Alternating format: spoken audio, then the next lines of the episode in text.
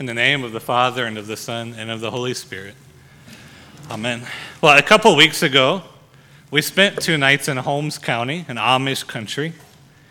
And it struck me while we were there just how different it is to be a tourist in Amish country rather than actually being Amish in Amish country, right? As a tourist, I can drive around. I can watch the Amish work in their fields or hang up their laundry on the line. I can give them a friendly wave as I pass them in my air-conditioned car while they're traveling to work in their buggies.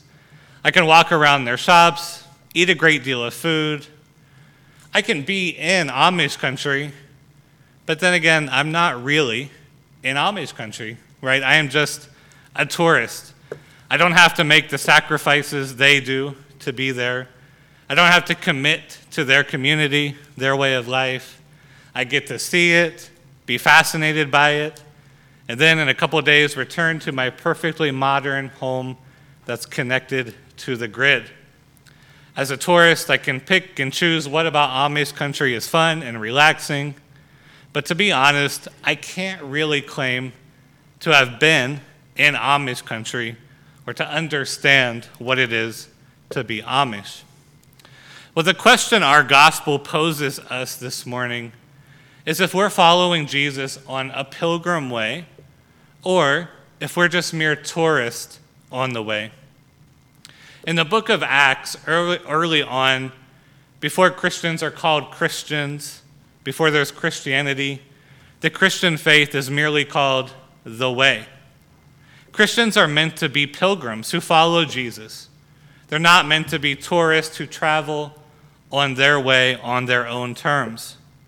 In the history of the church, being on the way was often symbolized through religious pilgrimages. Pilgrimages are not something we tend to value much anymore, especially not as Lutherans, but there was a time in church history when pilgrimages were important acts of devotion. Christians who had the means journeyed from Europe to Jerusalem so that they could walk where Jesus walked. Famously now, even some Christians still walk the Camino de Santiago, on the way of St. James, which is a 30-day hike, to the Shrine of the Apostle in northwest Spain. Even in our own Lutheran story, Martin Luther made a pilgrimage to Rome as a young priest, where he began to really see some of the abuses of the church at the Vatican. Pilgrimages have always been a way of stepping out of our stuck routines and assumptions and begin to see a new way of life. And so in the Christian imagination, journeys became pictures of the Christian life, where one begins to understand life as a journey closer and closer to God. Our gospel from Luke 9 this morning is really 2 different texts, but they both pertain to pilgrimage, both pertain to journey and to the way. So first, we're given the picture of Jesus, who in this text is the image of the perfect pilgrim. Jesus has set his face. In other words, he is determined. Nothing will deter him. He has set his face to get to Jerusalem. We, of course, know what happens to Jesus in Jerusalem. At first, of course, he's welcomed with great acclaim, but in a few short days, he'll be arrested and crucified. But that's why Jesus goes to Jerusalem. Jesus goes to Jerusalem to go to the cross. Jesus' arrest, Jesus on the cross, is not something that just happens to him, but the cross was always the reason for Jesus' ministry. The cross was always the reason Jesus became flesh for us. Jesus' pilgrimage on earth was always about that journey to the destination of the cross. In Luke 9, just before our text this morning, Jesus tells his disciples, the Son of Man is going to be betrayed into human hands. The Son of Man must undergo great suffering. But then we're told that the disciples do not understand. They don't know what Jesus is talking about. And so the disciples began only to guess at why Jesus is taking them to Jerusalem at this point.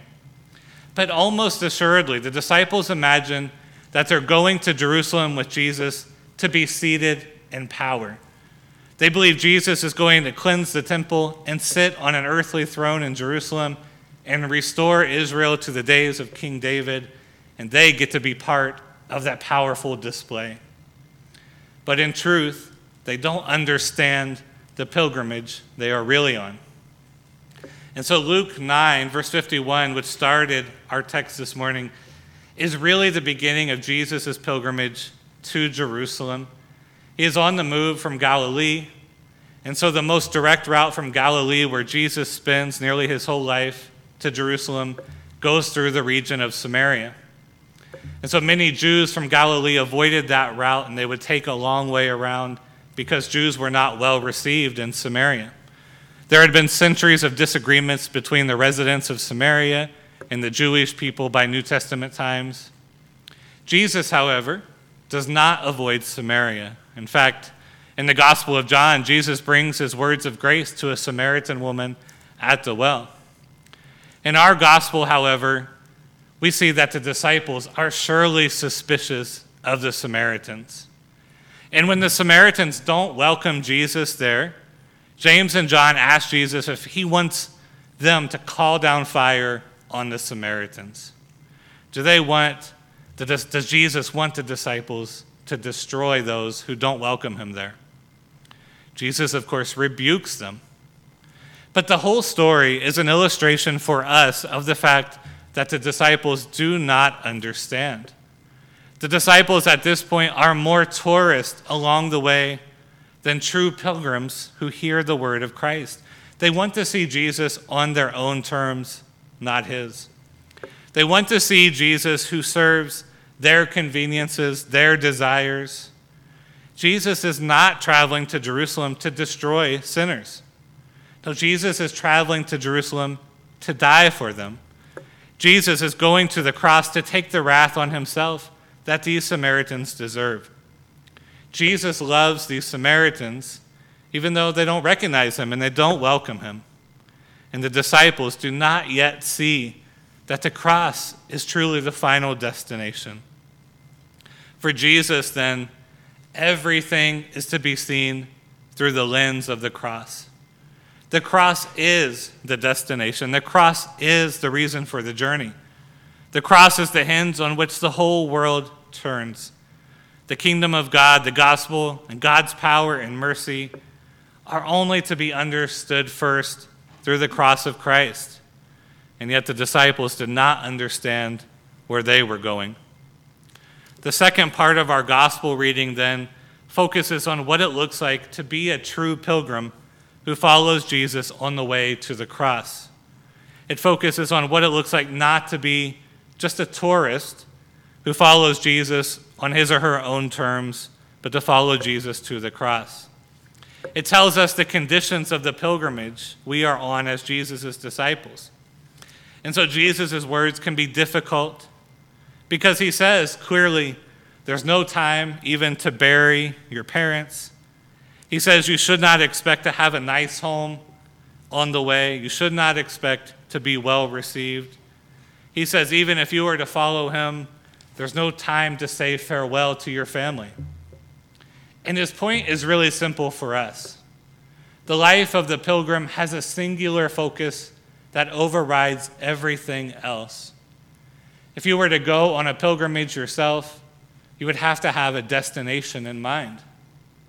A pilgrimage, by definition, is about getting to a place. Now, there might be interesting sights along the way. You might meet strangers on your stops.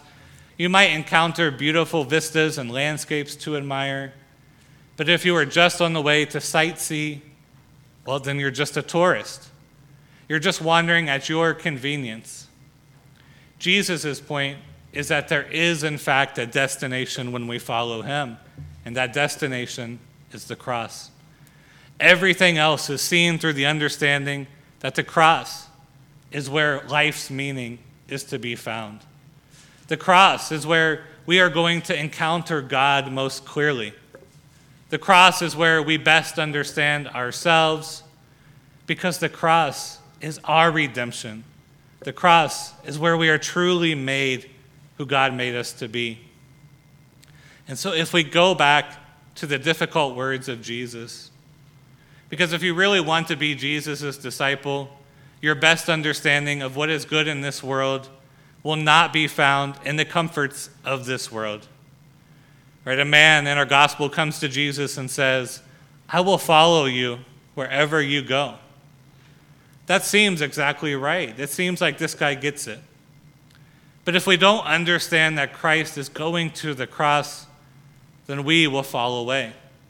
We could think about St. Peter here, who says, Lord, I will never deny you. But when it comes time for Jesus to go to the cross, Peter denies him.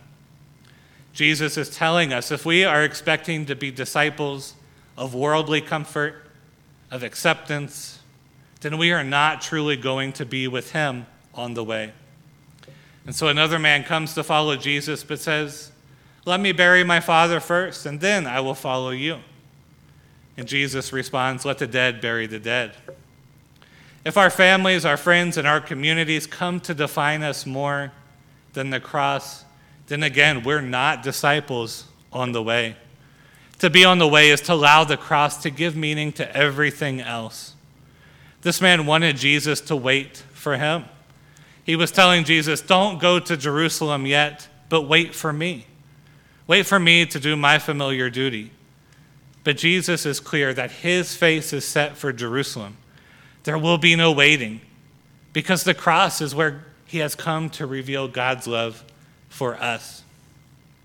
The life of faith is the life of being able to trust in Jesus first and to understand that everything he has done for us is there at the cross. The Christian life is that pilgrimage that calls us to leave behind everything that obscures our vision of the cross. The Christian life is not just cheap religious sentimentality that says, you're okay, I'm okay, we're all okay. It's not the kind of religion that says, hey, you don't need to change, you're perfect the way you are. If we just claim to be a Christian because it occasionally makes us feel better, then we're not pilgrims on the way, we're just religious tourists. If we claim to be Christians but are really just trying to make our spouse or our parents happy with church attendance, then again, we're just tourists along the way. Instead, Jesus invites us to be pilgrims on the way. That is to follow him. To understand who you are is found at the cross. And to be a pilgrim on the way is to keep our eyes on him. It's to keep our eyes on the crucified Lord and to confess that the way of Jesus is really the most precious thing in this world. That's the way. And that is what Jesus wants us to hear this morning. There is one destination for your life, and it's found at the cross in which he died for you. Yes, there's meaning along the way. There are important people to meet along the way, lessons to learn, beautiful things to see. But the way itself is all about the cross of Christ. It's all about what God has done for you. Amen.